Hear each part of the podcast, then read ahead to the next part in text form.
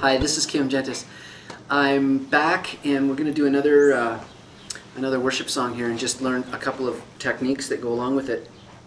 This song that I want to look at today is called um, Hallelujah Glory. It's uh, another mid-90s song.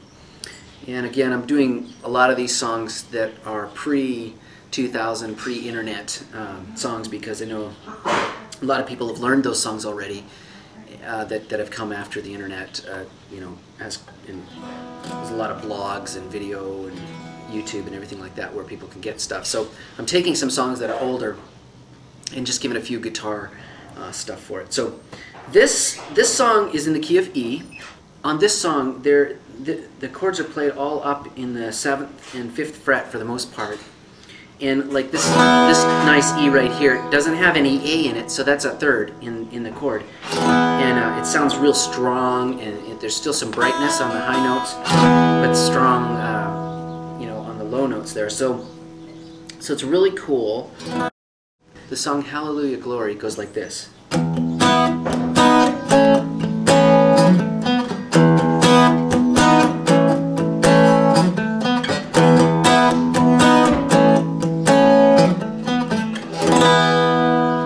So that's a little, that's just a little bit of a movement from the E and into a derivation, down to an A, an open face A, and then back uh, to a little bit, back to the E. But basically the way that you do that is you mute again with your right hand. A lot of these songs are doing a lot of you know semi-muting or full muting on the strings. You can hear that. Um, but you'd basically take and you go something like this, and I'm going to do it slow so you can, um, you know, take a look at it.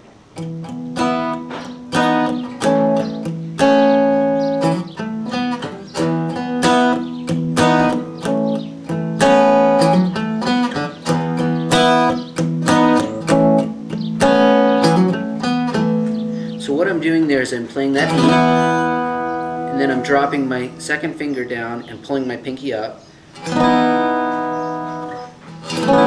the open face A chord, and then plucking these strings, and just doing a hammer on on the pluck, like that. And when you bring it all together and do it quicker,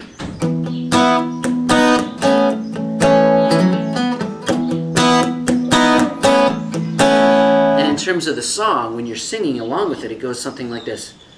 Hallelujah,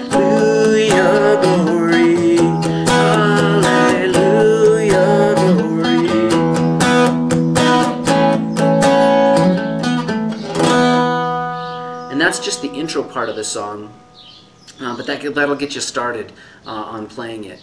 There, it's, it's actually, the song just only has three chords in it, E, A, and B. Um, but that's kind of the more difficult part uh, in, in singing along with it. So there you go.